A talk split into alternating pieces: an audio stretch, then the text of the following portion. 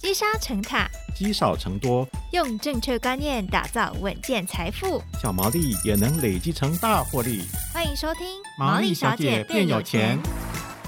Hello，大家好，欢迎收听《毛利小姐变有钱》，我是佩服，我是笑鱼。好，今年以来呢，有一项投资商品的买气，也可以说短时间内就爆红了，那就是债券啦。没错，当各国的央行透过升息来打击通膨的时候呢，这个利率就上升了，所以所有的资金呢，从这个风险比较高的股票市场，慢慢跑到比较有殖利率保护的债券市场当中。对，不过在殖利率上升的同时，也造成了这个债券的价格走跌。嗯，那现阶段的共识呢，是说，哎，升息来到尾声哦，那债券投资的最佳时机是不是要到了呢？嗯、我们今天非常荣幸邀请到了联博投信固定收益资深投资策略师江长维来到现场，跟大家分享，在这个经济局势下，特别在这个升息环境中，要怎么样去配置我们的资金，然后做出明智的投资决策。让我们欢迎长维，长维你好，大家好，我是长维。好，常维，我想问一下，这个刚刚校友有提到，哎，这个升息好像到尾声了。可是很有趣的是，我们在录音的当下，其实美国公布了他们的 CPI 之后，还有一些就业数据的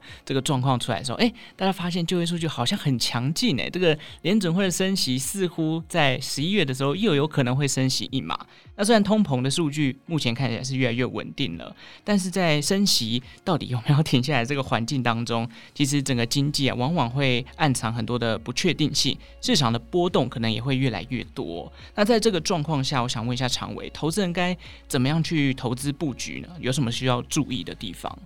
最近联总会出来的这个会议也提到，就是说他们调高了他们对 GDP 的预测值。嗯，他们把今年的预测值从一个 percent 调高到二点一个 percent，明年从一点一调高到一点五。所以其实整个经济看起来非常有韧性啊。嗯，那其实比预期都来的强劲。是。但是我们想表达就是说，其实因为利率在这个高档已经一年半。利率在高档越久，其实联储会有讲到，就是说他可能有机会要把这个利率维持在高档在一段时间，会不会升息不晓得，但是会维持在一段时间。利率在高档越久，其实对整个经济的压力就越大。我们看到房市的成交量开始萎缩。第二个就是说，其实劳工也在抱怨，就是说他们的生活成本。增加的幅度比他的工资增加的幅度还要快。嗯、对，那第三个就是说，像中小企业，特别在今年三月的这个区域银行的一个风暴之后，他们的借贷的困难度越来越高。是，那最后就是说，整体来讲，这都会造成整个市场波动增加，所谓金融市场的一个波动，都会可能带动就是经济开始下滑。嗯，所以我们觉得在现在这个环境里面，其实接下来联总会如果再升息幅度也有限了，嗯、但是不确定性很多。我们建议大家就是说，第一个不要太僵固。你的投资思维不要只做一个单一资产、单一方向的投资，可以做几个做法。第一个，我们会建议就是说，在一个经济可能通膨啊、经济都要正常化的这个时期呢。你主动去买一些比较高品质的债券，嗯、但是我们不建议你买天期越长越好哈。我们建议你在天期上面可以主动的去管理你的天期。那当然这不容易，可能靠我们经纪人帮你做一个适时的调整。嗯、第二个，升息到尾声，不确定性因素比较多，我们建议大家是平衡布局，就是什么样的债券，除了投资等级、非投资等级、欣赏债啊、证券化资产，可能都要买。嗯，最后一个就是要保持你的投资弹性，对，因为市场变化真的很大。投资弹性有保持的话，当市场有一个变化的时候，你比较能够去接到一些被市场错杀的机会跟产品。比如说，我们就有一档联博美国收益基金，它就同时囊括了主动管理、平衡布局以及保持弹性的这三个特色。好，所以像刚刚常伟提到，就是管理天数，这个一般人其实不太容易。自己去管理嘛，所以要靠你们这个 基金经理人去协助。所以在联博投信这边有一个联博美国收益基金，对不对哦？那我们查一下，发现它已经成立了超过三十年哦。嗯、而且呢，最重要的是，在市场上其实成立超过三十年的基金不多，还蛮少的哦。那过去三十年间呢，金融市场当然经历各式各样的风暴跟挑战啊，包括二零零八年的全球金融风暴，还有二零一一年的欧债危机。不过，联博美国收益基金甚至呢还横扫全球的基金奖，哇！这当中有哪些秘密呢？在台湾注册的销售的境内外基金、债券型基金加起来大概有四百八十多档了。嗯，成立超过三十年的，其实只有十六档。那联博美国收益基金就是其中一档，的确很不容易。特别是在到八月底的资料，其实这个是在台湾注册的债券型基金里面最大的一档债券型基金。那目前的规模已经超过六千五百亿台币。我们想，这档基金其实是我们投资团队在思考，就是说，除了你从投资的角度，哪一个债券类别比较吸引人，反而是要从客户需求的角度去出发。嗯，客户想要的是什么？就是希望基金的表现可以相对平稳，但是又可以提供还不错、有吸引力的收益。所以我们就用一个综合多元债券的一种布局方式，团队合作来投资这样的一个策略商品。那、嗯、我觉得我们能够有这样的产品，也不是也不是这么容易，因为我觉得它是来自于两个特色。第一个是来自于我们的联博集团本身是一个很特殊的文化，就是它是单一团队。嗯，那你可以看到，就是说，其实我们可能跟别家不太一样，就是说，我们的这个团队呢，其实包含了总经分析师、量化的团队，包括了投资等级债券、非投资等级债券的分析师、新兴市场的分析师、证券化资产，还有大家可能知道市政公债，还有就是 money market fund 哈货币型基金的所有的经纪人跟量化团队。每天都会一起讨论，随时的都在交流他们的意见，嗯、以及当然会针对像这档美国收益基金呢，定期的每个月的去讨论，就是说怎么样的一个策略跟当下的市场环境，怎么样的一个调整是最适合这档产品的。那第二个特色就是它的杠铃策略，因为我们的团队发现，就是说美国公债跟其他所谓的风险性资产，比如说非投资等级债，他们是长期是呈现一个负相关。所以，如果你能够把这两个资产放在同一个投资组合里，这样的一个产品，其实长期来讲，它胜率比较高。第二个，它的这个表现也相对会比较平稳。所以，我想这个三十多年来，大概我们的这档基金就是去运用这样的杠铃策略呢，去坚守三个原则：均衡、平衡在不同的产业或者是债种里，多元，以及强调我们持续的要达成一个不错的收益率。刚刚常委有提到一个有趣的事情，是说你们跟其他公司不一样的地方。对，因为我想我们一般人呃没有太多机会去理解说到底这个基金团队都是怎么运作的，所以一般来说都是怎么运作，然后可以凸显你们的特别之处。大部分的团队你可以发现，每个团队可能在不同的地点，比如说新兴市场债的团队，他会专责在投资新兴市场债这个市场，嗯、那他可能就是由下而上去选择债券。它的一个状况啦、品质啦、评价等等，但是联博来讲是不太一样的。我们是结合由上而下 （top down） 的方式，也就是我们会从总体的角度去看现在利率的层面、现在的政策层面，或现在甚至有地缘政治的一个状况，去决定这个基金它本身的风险接受程度到哪里，现在风险值应该是多少，嗯，再去做由下而上。所以结合了由上而下以及由下而上。的一个方式，同时我们也会去结合基本面跟量化，嗯，也就是说，我们希望能够同时借由这两个部分去看到这个整个的产品策略的一个投资最适的一个结果。所以这样的结果就是运用到我们的杠铃策略。它比较有趣的就是说，它有五十 percent 会在所谓投资等级在比较安全性资产。大家都知道，美国公债是属于所谓无风险，甚至会说无风险的资产嘛，哈。那还有一些，比如投资等级债啦，或者是呃机构的不动产抵押贷款债券的话，这边都是一个比较安全性的资产。那另外也会结合一些非投资等级债风险性资产。我们就觉得在说，其实杠铃策略它有点像是开车，一方面需要刹车，就当市场变化很大、波动很大的时候，你需要像美国公债这样的一个产品哈，帮你做一个缓冲。但另外一方，因为毕竟投资等级债它的这个收益率比较低嘛，现在大概五个 percent 左右，它还是很有限。但是如果你希望追求比较高的收益，你就需要非投资等级债、新市场债这种其他证券化资产，它好像你的开车时候的油门，这时候你要加油一下。假设现在经济还不错的话，哎，你可以加一下油门，增加一下风险。所以这个就。好像一个刹车跟油门之间的一个平衡，在这需要基金经理人的这个团队去帮你做一些动态的平衡。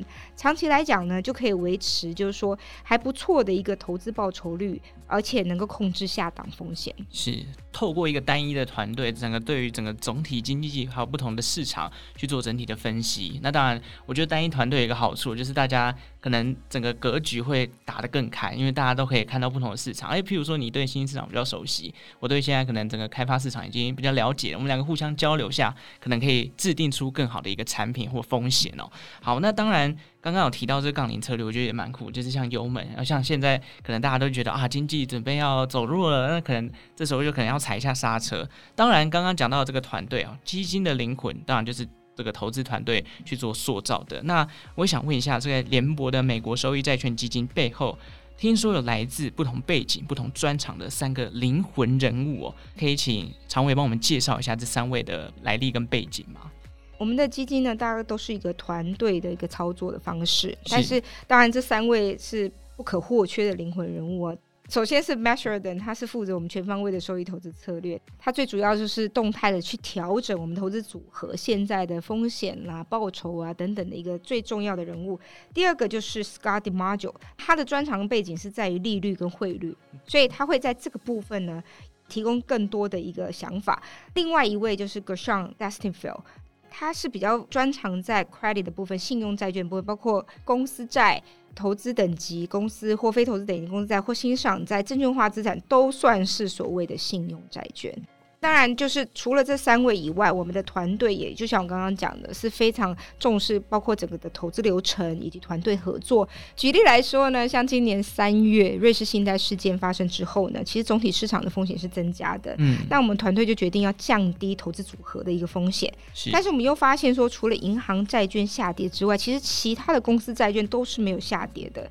而且在这个时候，联总会很快的提供了流动性，所以稳定了市场的一个情绪。嗯第二个就是说，其他国家政府都表达不会跟进瑞士政府，所以呢，第三个，我们的团队，特别是信用分析师，也持续的在检视说，银行的基本面其实没有变坏，嗯，特别是过去这几年呢，国家级的龙头银行持续的降低它的坏账比，提高它资产的稳定性，所以我们不认为金融海啸会再次发生，嗯，所以我们在那个时候的决定是逢低买进银行的优先顺位债，嗯，而到现在你有看到，其实银行的债券表现的还不错。所以我想，这个是我们跟其他家不太一样，我们会 top down 去管理风险，那也 bottom up 去选择有机会的投资标的。嗯，所以。瑞士信贷危机发生的时候，应该去访问你们家才对，因为当时现市场一片慌张哎、欸。我也蛮有印象，就是那时候三月份的时候，大家就想说啊，真的这个利率已经升到顶了，这个市场已经开始恐慌了，完蛋了，要 整个要信贷危机要出现了。对啊。结果哎，转头现在再看，好像还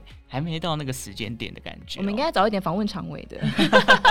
好，哎，所以 AI 的人工智慧无所不在啊。那联博呢也打造了虚拟投资助理 Abby。那请问 Abby 会做什么？又是怎么样运作的呢？那还有除了 Abby 之外啊，其实联博也独创了 Alpha 还有 Prism 的技术平台。那这些平台又有哪些功能呢？在讲 Abby 之前，我想先分享一下，就是说，其实债券的交易跟股票不太一样。股票是集中市场交易，你都可以看得到，就是说你现在想买卖的标的，它大概有多少的量哈，你可以买得到。但是债券完全不是，它完全是靠电话啦、系统上的这个聊天室啊，去问所有的这个券商，等于是询价交易。是非常的费时，而且又不效率的一个方式，所以一般来讲很少看到一般散户可以去加入这个市场。那就为了解决这个状况，其实联博团队在前几年就开发了所谓阿法系统，它其实就是一个交易平台，它把各家的券商的报价汇整到我们的系统，那我们的交易员就可以在这个平台上看到，就是说我们想买的标的它的买卖价现在的一个状况，以及有多少的量。接着，我们又开发了所谓 Prism，Prism 其实是我们的信用分析师的系统，也就是我们现在信用分析师不管得到什么样的一个资讯之后，他都会把他的资讯存到这个 Prison 系统里面。里面除了先汇入所谓三大信评机构，比如说 S M P 啦、Moody's 啦、Fitch 它的一个信评之外呢，我们的分析师也会给一个信评，以及对于这个信评未来它可能会怎么样走的一个。Scenario 的预测值，嗯、然后以及我们觉得它要 underweight、overweight 以及为什么啊等等的一些理由，全部都写在里面，所以这方便所有的 portfolio manager 投资组合经理人啊或者 trader 都可以进去看系统里面的一个状况。所以最后我们讲的 Abby，你们刚刚提到它是一个其实就是一个聊天机器人、嗯、啊，它其实是我们这个投资组合经理人最好的一个伙伴。也就是今天，如果他可以读到所有，比如说阿法上面的资料，Prism 里面的资料。假设我举个例来讲哈，我们经理人就说啊，我现在想要在我的美国收益基金里面增加一些能源债券的部分，一 percent 左右。请你帮我去找一下我们公司所看好的呃能源债券里面呢，我需要天期大概五到六年，然后我收益率要七个 percent 以上。那现在又有交易的，又做得到的，买得到的这个交易的债券，请帮我列出来。接着 Abby 就很快速的列出来他的建议，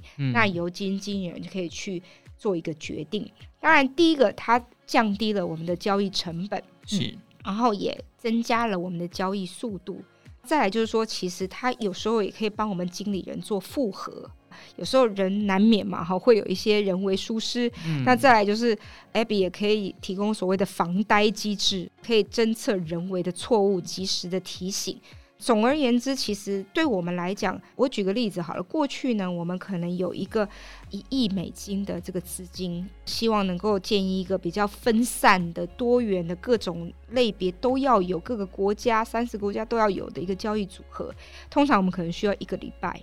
啊，你可以想象要打电话啦，哈，询价等等的。现在有了这整套的系统的时候，我们只需要四十五分钟，哦，省很多时间。对，嗯、而且整个成本上，因为我们知道我们债券的这个报酬没有像股票这么多，它大部分都来自于票息嘛。我们当然是斤斤计较，所以对于不管是时间上或者是价格上呢，都可以提供很多的效率跟弹性。嗯，哎，我想问一个问题，就是那时候刚刚讲到 Prince 的那个呃信用评级的筛选，那那时候因为惠誉有做过一件事，就是调降美国公债的评级嘛，那时候有造成这个整个评级的系统有警铃大响嘛？那当时联博的是有什么样的决策跟动作呢？对，当时我们当然是有注意到这个事情，但是说实在的，我们的团队在美国都觉得，因为第一个惠誉相对其他两家信评公司，其实它影响力比较小哦，所以除非是标准普尔改了，哇，那是一个很大很大的影响，惠誉就还好。说一句实在话，但是它带给我们的警示就是说，大家必须对美国本身的财政赤字。特别的注意跟警示，它长远性有没有什么影响？嗯、但我们是不觉得它会真的被降平，或者是美国政府会还不出钱来，出现违约的风险。嗯，所以这些都不在我们的考虑范围之内。所以当然有一个警讯，没错。但是对我们来讲，的确它影响性没有这么大，反而是我们进场买进的时机。嗯，OK。所以透过这些机器人就可以做很快速的筛选跟投资交易的策略。当然也。避免掉了一些可能人为在疲劳的过程，看见很多债券的时候，有这个机器人来做辅助，是帮助大家做这个投资上会有更好的一个决策啦。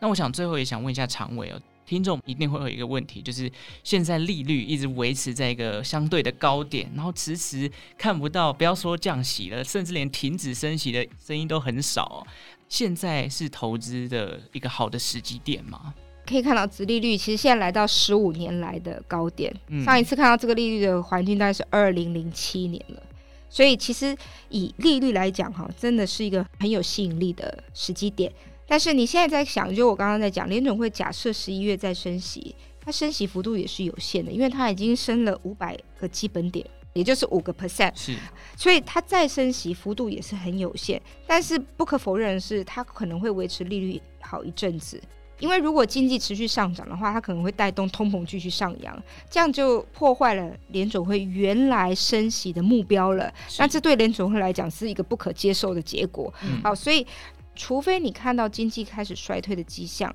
联总会才有可能开始降息。通膨下滑没有用哦，要看到经济开始衰退，嗯、通膨没有下滑，它就会持续维持高利率一阵子。它希望能够出现。影响经济，让它缓步减缓的一个迹象。不管怎么样，其实过去的几次升息经验，我们做的统计都可以发现，其实你不用等到开始降息，你只要差不多在升息的尾声，甚至暂停升息的时候就进场去买债券。未来短中长期，不管是哪一种债券，或者美国公债啦、投资等级债或非投资等级债，都还有不错的表现。但是我特别想要强调，就是说大家可能会一直想说，啊，我什么时候进场？就是 timing 的 market，一直想要找那个最好的 timing，但是我们觉得对债券投资来讲可能不需要，嗯，反而持续投资是最重要。我们认为，因为债券大部分就是你知道，你进去投资的时候，你就会知道说你有多少的票息，是你的到期日、你的本金。那你最重要控制的什么？不是利率风险，是违约的风险，就是这个公司会不会倒闭，会不会没有办法还钱？这样的话，其实长久下来都会有不错的报酬。我们也做过一个统计，如果你试图的去等待最佳进场的时机，反而会错过绝大部分的投资报酬。嗯，我们有做过统计，就是说，不管你是投资等级债还是非投资等级债，那你投资长期下来，你每年只要错过一个月最好的报酬，你大概平均每年就少一半的报酬率，哇，很多哎、欸。还有一个，如果你只要错过每年最佳两个月的报酬，你可能每年的年化报酬就会少了七十到八十 percent，嗯，损失惨重哎、欸。对，与其你在等待那个好的时机，不如你就是持续的投资。那不要择时进场或短进短出做频繁社交。我们还是建议，就是说现在这个时间点不是很好投资啦，因为不确定性很多。嗯，到底要买长天期还是要买短天期？投资等级还是非投资等级？有时候很难做这个决定，有时候也很违反人性。但是，所以我们认为，就是说最好能够保持主动的投资。平衡的配置，而且有弹性的去投资你的这个不同的市场，会是最好的策略。那当然，这个不是一般散户投资人能够做到，所以最好是能够仰赖像我们的联盟美国收益基金啦等等的一个这个专业团队来帮你操作。当然，我们知道债券这件事情是一个，就是很多人很喜欢去买债券嘛。那很多人都是透过债券的 ETF 去购买，但是你们这边是基金，那大家就很好奇说，哎，那到底这个差别在哪里呢？这个部分其实 ETF 是比较属于被动式的操作，它大部分都会追踪一个指数，嗯、对，所以它是很固定的，都是指数。而且现在你看到能够挂牌在市场上，大部分都是什么美国公债啊，或者是投资等级债，也就是说性品比较高的。嗯，如果你想买一些直利率，我刚刚讲说油门的这一块，嗯啊，直利率比较高的欣赏债啦、非投资等级债，你恐怕在目前的 ETF 比较难做，说实在也比较危险，我建议不要去买。